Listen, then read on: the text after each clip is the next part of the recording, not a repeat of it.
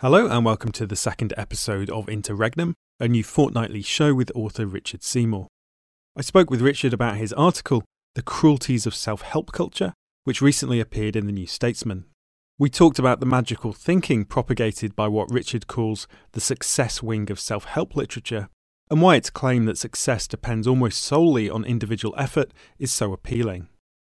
We also talked about the history of self help culture and the significance of Samuel Smiles, the Victorian liberal reformer and author of the 1859 book Self Help Illustrations of Character and Conduct. We also chatted about the mindfulness phenomenon, and finally, we discussed Richard's plans to write a self help book from the left. Today's show is brought to you by PTO supporters on Patreon and also by Verso Books, who have lots of great titles that may be of interest to PTO listeners. Verso are delighted to announce the publication of Feminism or Death How the Women's Movement Can Save the Planet by Françoise d'Eaubonne in English for the first time. Originally published in French in 1974, radical feminist Françoise d'Eaubonne surveyed women's status around the globe, proposing a politics of ecofeminism. As d'Eaubonne prophesied, the planet placed in the feminine will flourish for all. Never before published in English, this edition includes an introduction from scholars of ecology and feminism, situating d'Eaubonne's work within current feminist theory, environmental justice organising, and anti colonial feminism. Feminism or Death How the Women's Movement Can Save the Planet is out now from Verso Books and part of their March Verso Book Club reading. And now to the interview with Richard. If you would like to hear the extended hour length version of today's episode of Interregnum, then please consider becoming a £3 supporter of the show. As well as getting access to extended versions of my conversations with Richard, you'll also be able to access extended versions of other PTO episodes. Go to patreon.com forward slash pole theory other to sign up. So, Richard, you recently wrote an article for the New Statesman titled The Cruelties of Self Help Culture. Now, when I think of self help, the first thing that tends to come to mind is the self help section in, in bookshops and how it can feel faintly embarrassing to be seen browsing there because, rightly or wrongly, self help literature is often seen as being quite cheesy or, or, or, lacking in evidence for the claims that are made by authors. But in those sections, there's a pretty broad array of material ranging from pop psychology to business literature, guides to meditation practices of one sort or another but it's a particular strand of self help literature that you zero in on in that piece. Could you explain what the key themes are of the type of self help material that you wrote about has? Well, first of all, I think you're absolutely right that self help is such a broad and capacious category that any generalized denunciation is just not going to work because I think we all have our preferred version of self help. So I happen to like reading books with a psychoanalytic or psychological inflection and that's just an upmarket version of self-help really. So I, I, just want to put that in the uh, just just punctured my ego there richard but but carry well uh, as as the um, uh, buddhists say no self no problem.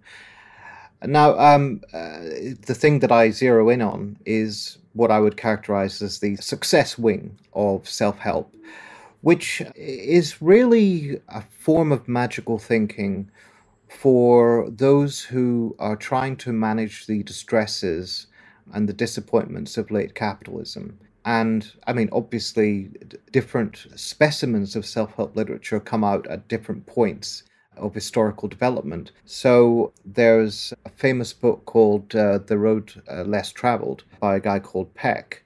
I think it was called M. Scott Peck. And uh, essentially, it is combination of psychotherapy with the Protestant work ethic.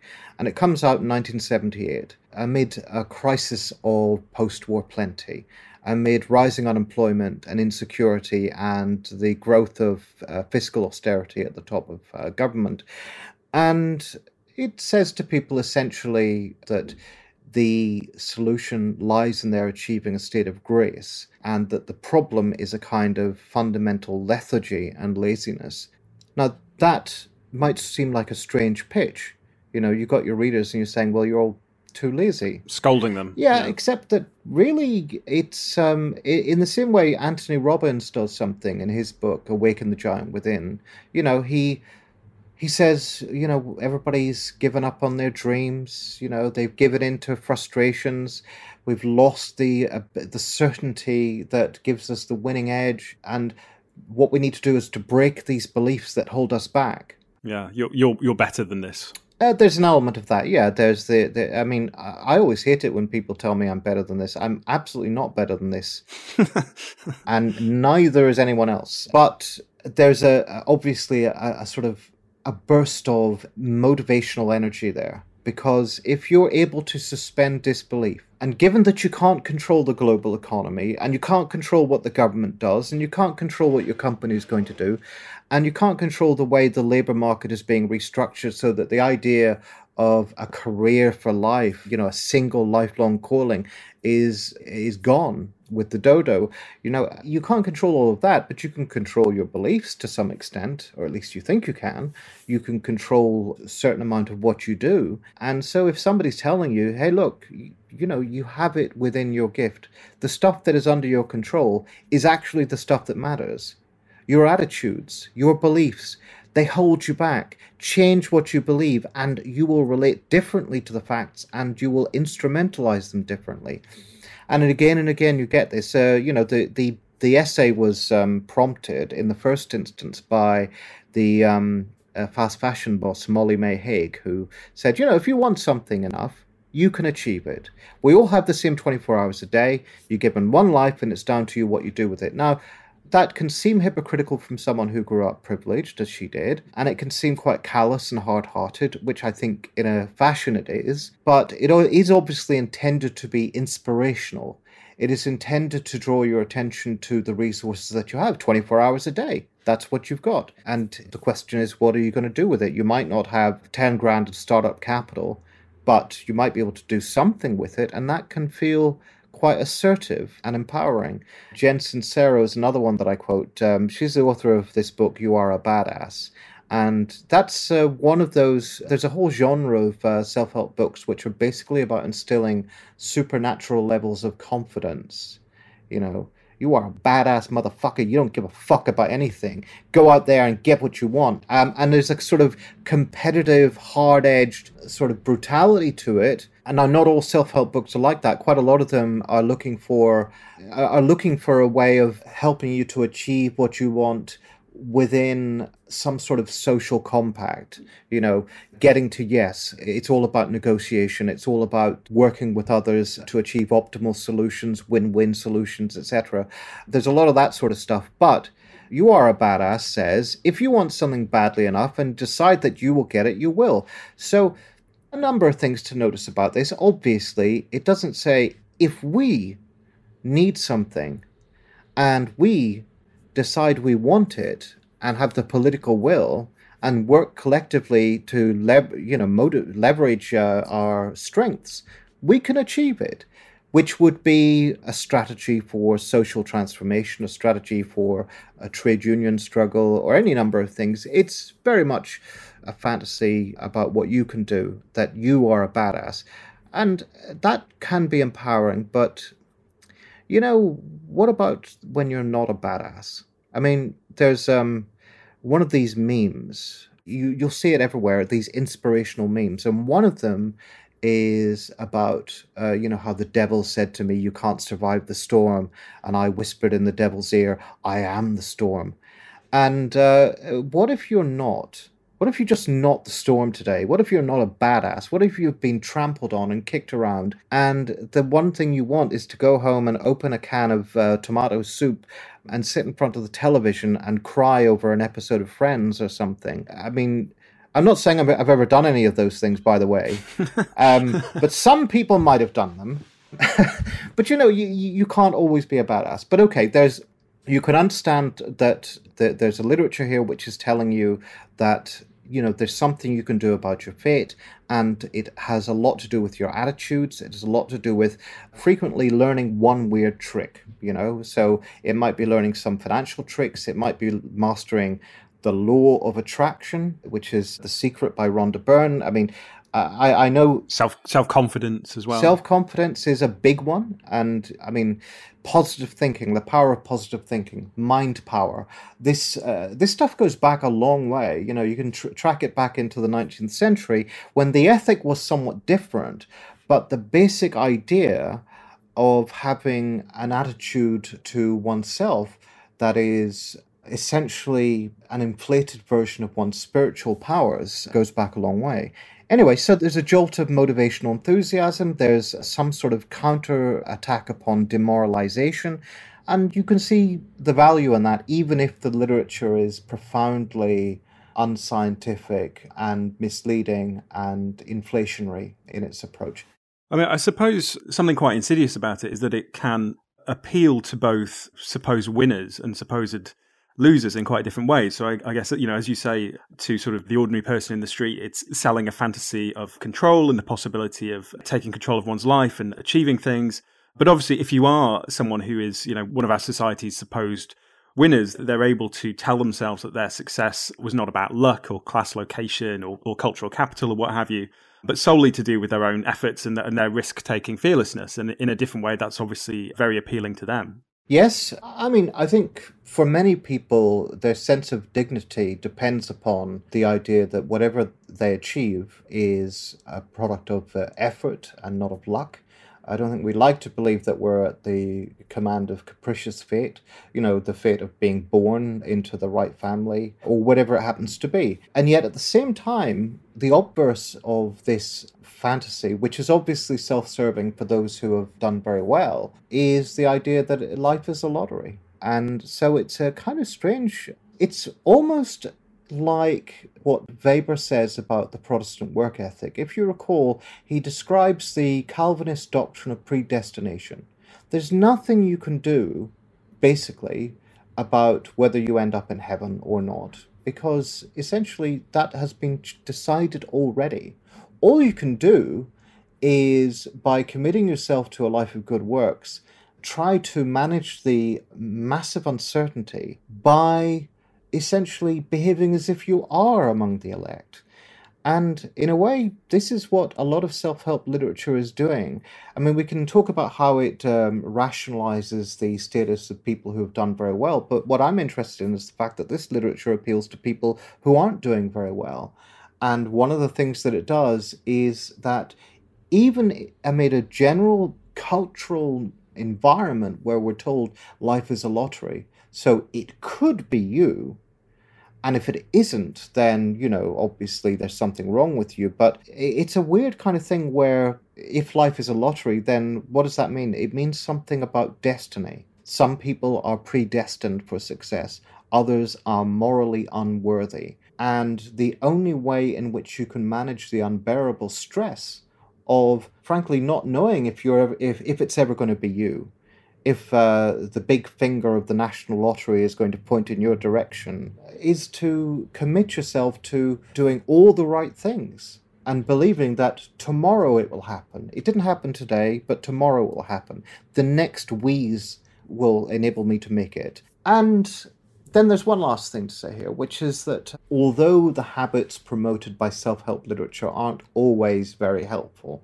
it is true to say that there are some things that people can do if they're concerned about, for example, their financial well being. There are some basically middle class habits like saving, you know, like um, if you can find a way to get hold of property, a house or something like that, even with a, a very expensive mortgage, for many people, it would make absolute economic sense for them to do that because in the long run, they will, you know, benefit from the way the economy is set up. There is also something to, to be said for the idea that certain types of financial literacy may be helpful to you. But it's just that these uh, claims are A, depoliticized and extracted from any wider analysis of society and where you fit into it and B, as I say, rather inflationary. They make quite messianic claims for often quite mundane ideas. When you say that we don't like to think that we do well or, or, badly because of luck or circumstances that are beyond our control, do you regard that as, as a statement about the era that we live in, the era of, of liberal capitalism, or do you see it extending beyond that? Is, is it a claim about human psychology, or do you think because obviously you know the, the fantasy of the autonomous, self directed individual is, is a core part of capitalist ideology going back centuries. I would say it is an aspect of uh, capitalist modernity. I think that previous societies would have been rather surprised by the notion that an individual can achieve anything if only they put their mind to it or whatever. I think that there was certainly an acceptance, a stoical acceptance of an idea of fate. You know, that was sometimes blended into versions of popular religiosity, or that there was some sort of providence. But this wasn't about the idea that you can overcome the natural order of things. I think that that is a distinctly modern idea and one that you can see develop particularly after after I guess what you would call the bourgeois revolutions really when independent centers of capital accumulation start to emerge and expand you know that's when you start to see these ideas emerge as I would say you could argue they're an excrescence of a real abstraction right? So, in the sense that just as our behavior within the market implies that commodities have some sort of magical substance that makes them exchangeable and that ha- you know that that substance is independent of the process through which they are produced and so on. You could argue that the competitive structures of a capitalist economy and what Poulantzas called the effect of isolation, which he said is terrifyingly real, you know, where essentially the isolating effect is that you have only yourself and your own resources to rely upon. And you are in real competition with other workers, even if you cooperate with them. Well, you could say that even if you don't think about it, there is built into that logic the idea that uh, you are somehow responsible for everything that happens to you and then you know obviously the, this becomes mediated in various ideological forms so you could say something like that this is speculation on my part but i'm simply saying that the inability to tolerate the idea of destiny or luck or providence as deciding our fate, even though we're all sort of familiar with that, these ideas, and even though we all kind of even if you know like uh, you know you're scientifically minded it's uh, these ideas are sedimented in the cultural unconscious if you like. But even if you are habituated to that world there's a sense in which it is felt as injurious to your dignity to think of that about yourself. Destiny is for other people unless destiny is going to lift you to the top of the world. Luck is for other people. You make your own luck in this world all of that kind of stuff. So um, that does mean that this mindset can be undone, that this form of consciousness is not inevitable, and that we can live in different ways with one another. But it has been resilient for a long time. So I wouldn't imagine that this would be something that could be easily overcome the good thing is, uh, the fortunate thing is that this sort of consciousness coexists with various other forms of consciousness. And the victory of capitalist ideology is never total. And indeed, capitalist ideology is never totalized in itself. It always contains elements of popular ideology, of social democratic consciousness, and so on. Yeah, so you wouldn't see a, a shift in consciousness as, as just being sort of downstream of some radical change in the economic system.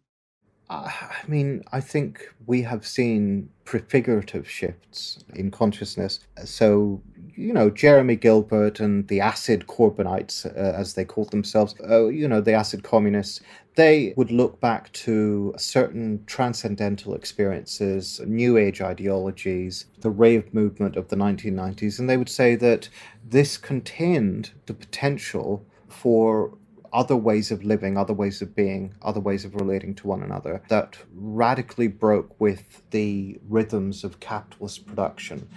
And I think there's something to that. I mean, I have a critique of, uh, you know, for example, of New Age ideology, obviously. You know, I think the, the left is quite familiar with this kind of critique. But I think there was something utopian in that. And we should be aware of the fact that utopian yearnings can spring from the very status of of being subordinated. One thinks um, in this context of sort of religiosity and spiritualism among African Americans in the United States and the ways in which, you know, even when social organization among African Americans was utterly crushed. I'm talking about in the period of antebellum slavery, where there was no prospect of organizing a, in solidarity, where you know slave revolts uh, tended to be individual and sporadic. Uh, uh, you know the, the nonetheless, there developed um, a quite vibrant form of uh, uh, Christianity um, that contained within it some rebelliousness and some uh, and a utopian dimension. And so that's just an example of the ways in which we don't necessarily have to our consciousness, as it were, does not have to be programmed for us by an established infrastructure of radical opposition and we can develop a consciousness that prefigures the kind of world that we want to live in. And in a way, I'm suggesting in this essay that self help literature, for everything that's wrong with it, for everything that's cynical and cheesy about it, for everything that it is, it denigrates human dignity, nonetheless contains within it a submerged and occulted desire for a form of social justice, for the idea essentially that my rewards reflect what I put in is basically an idea of some form of social justice. And even if, you know, it's, eh, I mean, I think meritocracy is a profoundly unattractive ideal, but that is basically kind of what's going on there. Meritocracy is what most people think of as fair. If I put the work in, I should, uh, you know, I should be rewarded. Does this mean, Richard, that Chicken Soup for the Soul and The Secret, this is the new heart of the heartless world? You could say that, but it depends what, what we mean by that, because of course there is um, a, an interpretation of Marx on religion, which is that Marx was simply a critique, a critic of religion, and wanted us to break with our illusions and so on. But of course, I mean, the heart of a heartless world statement came in a context of in which it recognized the dignity, indeed, in some sense, the necessity of religious illusions. I think that it's entirely possible that some that what we call religious desire is in some sense intrinsic, not to not to human nature, whatever that is, not in an evolved sense. You know, there's a, there's a lot of arguments that religious needs have evolved and so on. But rather, I, I think there's something more fundamentally ontological about it. There's something in the nature of reality and in obviously our relationship to that reality that uh, lends itself to this kind of transcendental yearning. And so I, I don't think that that's inherently problematic or uh, irrationalist or anything else like that. But if we can take that as, you know, just a proposition, something to work with, we can say that maybe something like that is at stake in self help literature because it is amazing how often there is either an open or an occluded religious impulse in self help literature. And indeed, the roots of it are in religious writing. So I think that we need to engage with that need for a something like faith and be something like I describe a need for emotional amnesty now, that is something that, you know, emotional amnesty is, uh, can mean many things, but one of the things it might mean is I'm suffering, I'm desperate, I'm miserable, I've done something awful, or I've had something awful done to me. I need to be able to let go of this. I need to be able to have the slate wiped clean, or at least to be able to move on that is something that religions frequently offer in one form or another. And, you know, one could go through the list of things. But I think that self help literature is often offering a cliched, cheapened version of traditional religious dispensations. Going back to the article itself, so you write about one of the key figures in, in the history of the self help genre, the Victorian liberal and, and chartist Samuel Smiles, the author of the 1859 book Self Help, which has the subtitle Illustrations of, of Character and Conduct. The book made Smiles famous and, and sold 20,000 copies in its first year and, and a quarter of a million copies by the time of his death in, in 1904. Can you talk a little bit about Smiles and, and how you see him as a, as a forerunner of later works in the same same genre? Yeah, I mean, I think that if you look at uh, his book Self Help and if you look at his essays, uh, they're not reactionary essays. He's not a reactionary. He's assumed to be a forerunner of Thatcherism. And indeed, you know, some people on the right would claim him. I don't think the left can claim him at all. You know, I, I identify him as a liberal reformer. And at that time, liberalism had a radical edge. You know, I mean, to say that he was a Chartist is to say that he favored something that was quite radical in that context the idea that working class people should have votes and that they should have rights in the workplace. So he obviously had some idea of meritocracy and was opposed to the idea that anybody should live off anybody else's labor. But by this, he did not mean capitalists Okay? He certainly thought the aristocracy were a bunch of leeches. He thought that capitalists could be exploitative. But as far as he was concerned, the basic idea of capitalist investment was a good one. And, uh, you know, what he was really thinking about was that there might be people among the poor who, because of their laxity, because of their laziness, because of their insobriety, because of their thriftlessness, act as a burden upon you know other members of the working class and frustrate their advance.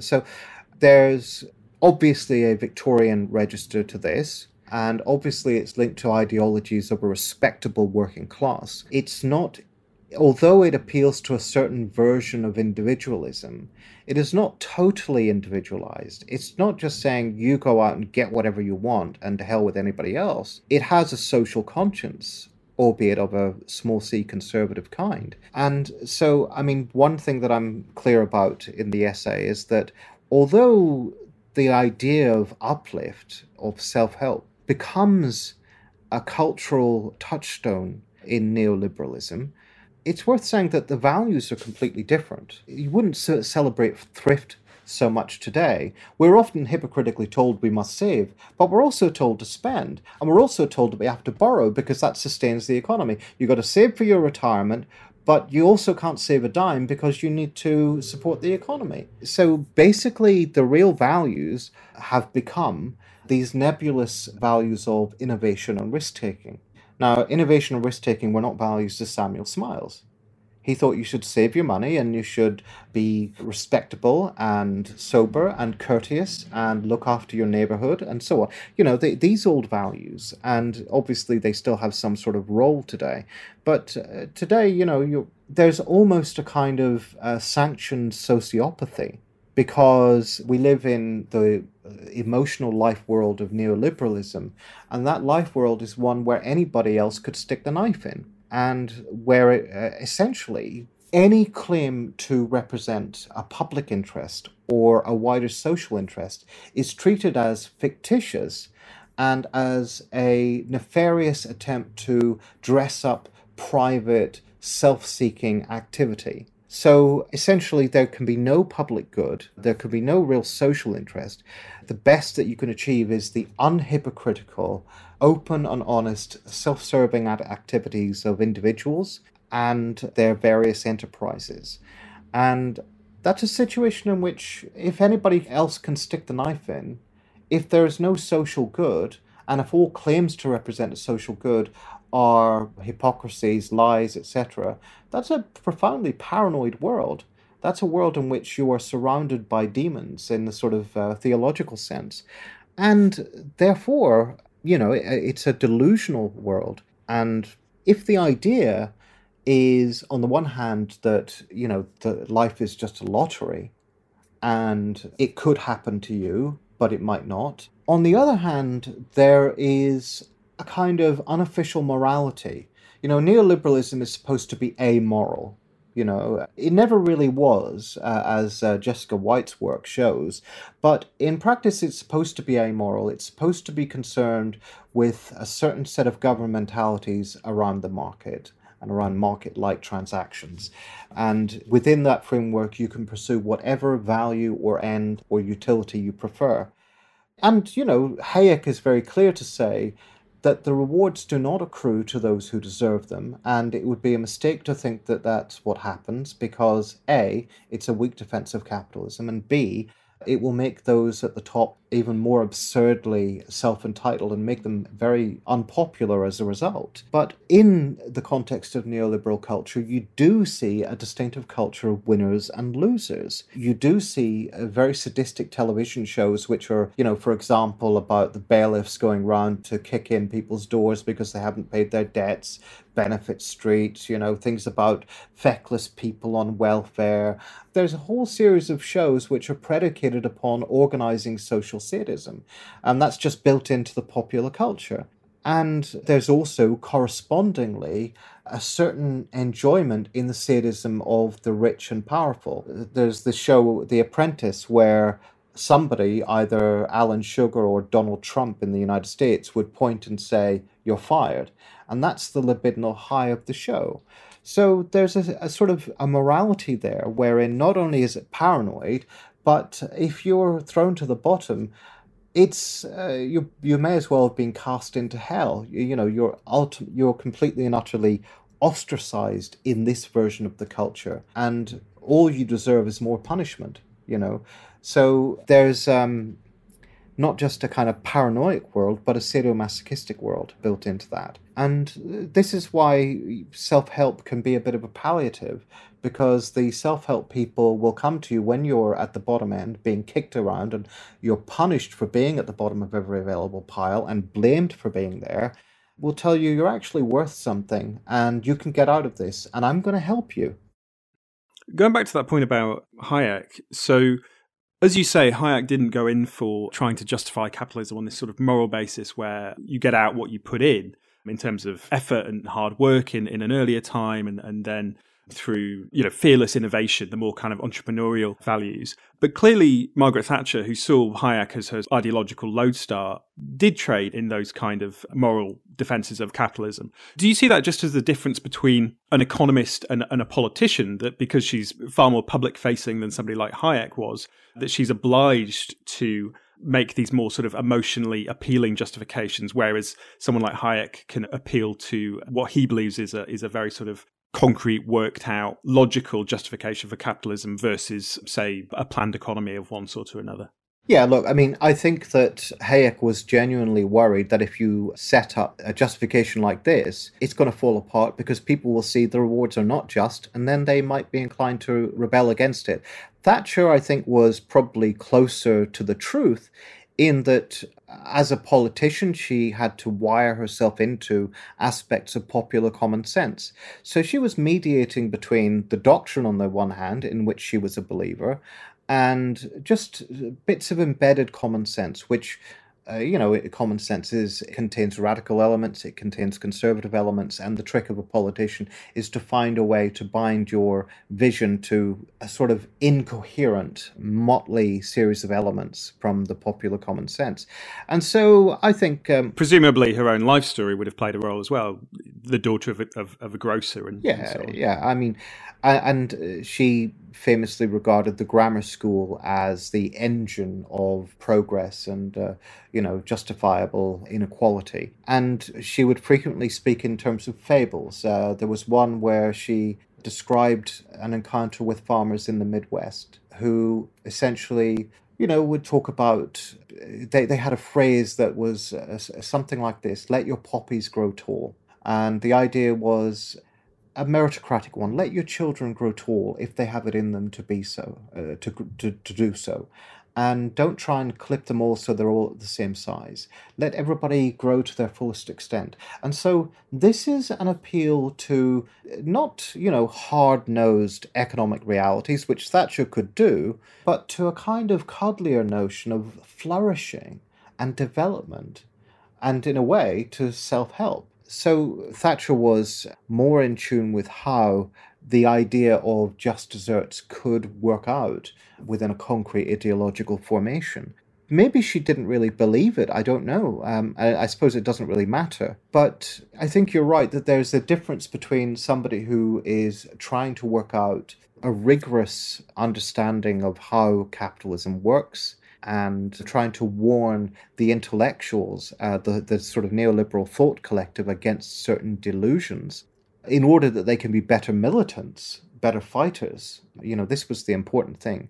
If they got carried away with the idea, uh, with what he called the social justice illusion, this uh, what he called a quasi religious belief with no content whatsoever, they would not be effective fighters on behalf of capitalism. You might say here that there's something in the order of what uh, Leo Strauss, the neoconservative intellectual, used to talk about, where there are beliefs that are for the elect, for those who, um, you know, the intellectuals, and then there are beliefs of the masses, and they don't have to be the same thing. Yeah, this this is Mirowski and the onion layers of the, the thought collective as well. Absolutely, right? yeah. On the point about the shift in values across time that there is within self help literature, we're widely thought to be either in a process of neoliberalism's decline or end, or its its shift into a more kind of nationalist register. Obviously, it would be very speculative, but what do you think we might see in terms of a shift in what is seen as the supreme values going forward, as opposed to the uh, sort of hardline entrepreneurialism that seems to be most validated today? I mean, I think that whenever there is a, shift from one, let's say, spatio-temporal fix for capitalism to another and one ideological system to another. It's never going to be complete. It's never going to be pure. There are always going to be sediments of the old order left behind. You know, neoliberalism did not completely destroy Keynesianism. It did not completely destroy the welfare state. We could end up, I don't think this is going to happen, but we could end up with a much purer and harder version of neoliberalism but I think what seems to be happening is that the nation state is taking over as, and you know, neoliberalism was compatible with a certain version of competitive nationalism. And there are obviously far right political projects that maintain and uphold and defend certain basic versions of neoliberal economics. And I believe you've had Mirowski on your show talking about this before quite insightfully. Well, I think that what's happening really is that certain aspects of neoliberal common sense have obviously entered into a crisis. Certain neoliberal techniques have fallen apart. They're not working any longer.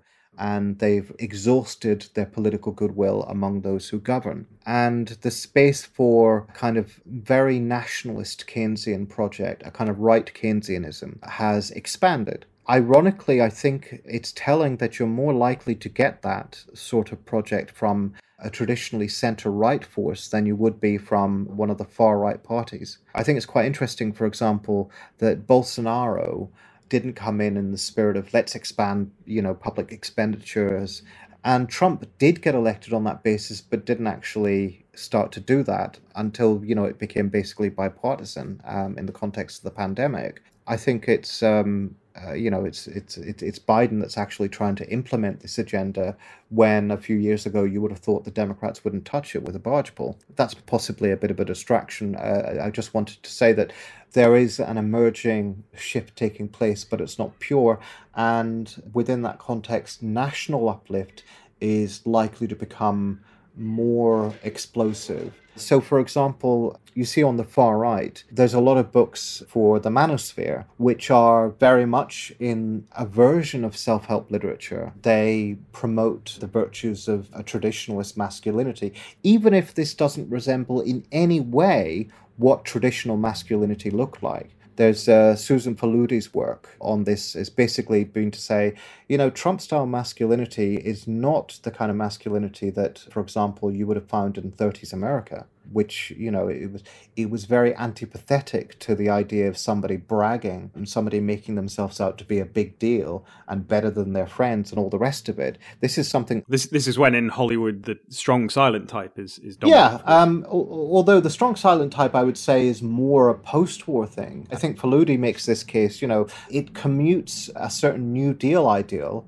of the the little man the ordinary guy in the street into a kind of martial ideal of there, there was the idea of the little guy who went over and beat the Nazis. Uh, you know, they, uh, ordinary Joe, a six pack, went over and clubbed the master race, and then they came back, and then that sort of became that martial ideal became commuted into a kind of imperial ideal. You know, the average American man could be tough, silent. He could go over to Korea. He could go over to Vietnam. He would serve his country. Uh, he wouldn't complain. He would do his duty. It's all of that stuff. And also, that was naturally linked to the idea of looking after your household, looking after the family, etc. The kind of aggressive neo patriarchy that we're seeing really doesn't have much to do with any of those versions of traditional values. It's um, it's searching out some new terrain, which is much more transgressive and much more wired into certain fascistic energies. But it also comes with a kind of self help thing, like saying, you know, you're lost and the reason you're lost is because feminazis have destroyed your morale. And here's what you can do. Jordan Peterson operates on the, the light end of this. But there's also, you know, I mean, all this literature about race and so called race suicide and literature uh, from the far right about uh, sexuality. All of this has a sort of is oriented towards a personal ethic an ethic of self cultivation of a certain kind. And, you know, you can see that there is obviously, for a large number of people, a real need for this. A sense that uh, they are lost, um, that they don't know what to do, even if they're not suffering in economic terms, there's some sense in which they are suffering. And so, what all of this has in common is that it is linked to one, the idea of the nation state, and two, the idea of race and civilization. So I think that that's where we're headed to. Not to say that that's the only thing that's coming. There are elements of progressive consciousness coming too. There's, you know, climate change can open up a kind of planetary consciousness, if you like. It can foster elements of cosmopolitanism in the best sense, and it can foster radical hopes and ambitions. And in that context, you might find that aspects of self help literature that are geared towards the cultivation of the self that are geared toward uh, improving one's emotional regulation, that are geared towards giving one a sense of spiritual validation, might take an ecological form. Indeed, there is a strain of ecological literature that is psychologically geared, that has to do with ecological mourning, for example. But also, you know, I mean, if I read something like George Monbiot's Feral, in some ways, I do think of that as self help literature, and I don't mean that to be an insult. I think it's a great book, but it's one that is basically about how can you free yourself from the unnecessary constraints of civilization? How can you rewild yourself a bit? And I think that that's fine. I mean, that's a it's a it's obviously the, the the question posed in that way can have certain baleful political connotations, but I think it's a valid area of inquiry, and so therefore we might want to have a much more capacious and open uh, understanding of in relation to self help. You've been listening to Politics Theory Other, a podcast from Tribune Magazine. If you would like to hear the extended version of today's interview and of other PTO shows, then please consider becoming a supporter. You can get access to extended versions of PTO episodes from £3 a month, and if you're outside the UK, you can also now support the show in US dollars or euros. Go to patreon.com forward slash poll theory other to sign up. Thanks for listening.